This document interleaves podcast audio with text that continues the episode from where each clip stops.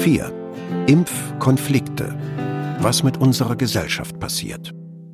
Einer für alle, alle für einen.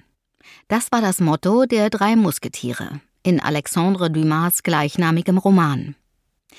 Diese Art des Zusammenhalts, des gemeinsam füreinander Einstehens, macht nicht nur Romanhelden stark, es ist auch eines der ältesten Erfolgsrezepte der Menschheit. Wir haben in der Evolution nicht als Einzelne überlebt, sondern als Gemeinschaften, als Stämme, Sippen, Familien. Der Mensch ist ein soziales Wesen und Impfen ist eine soziale Aktivität. Wer sich impfen lässt, schützt damit nicht nur sich selbst, sondern auch Familie, Freunde, Nachbarn, Mitmenschen.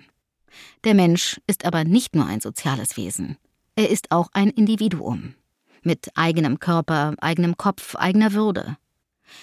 Wir mögen bereit sein, für andere Opfer zu bringen, aber wir sind vor allem bereit, etwas zu tun, was uns selbst nutzt.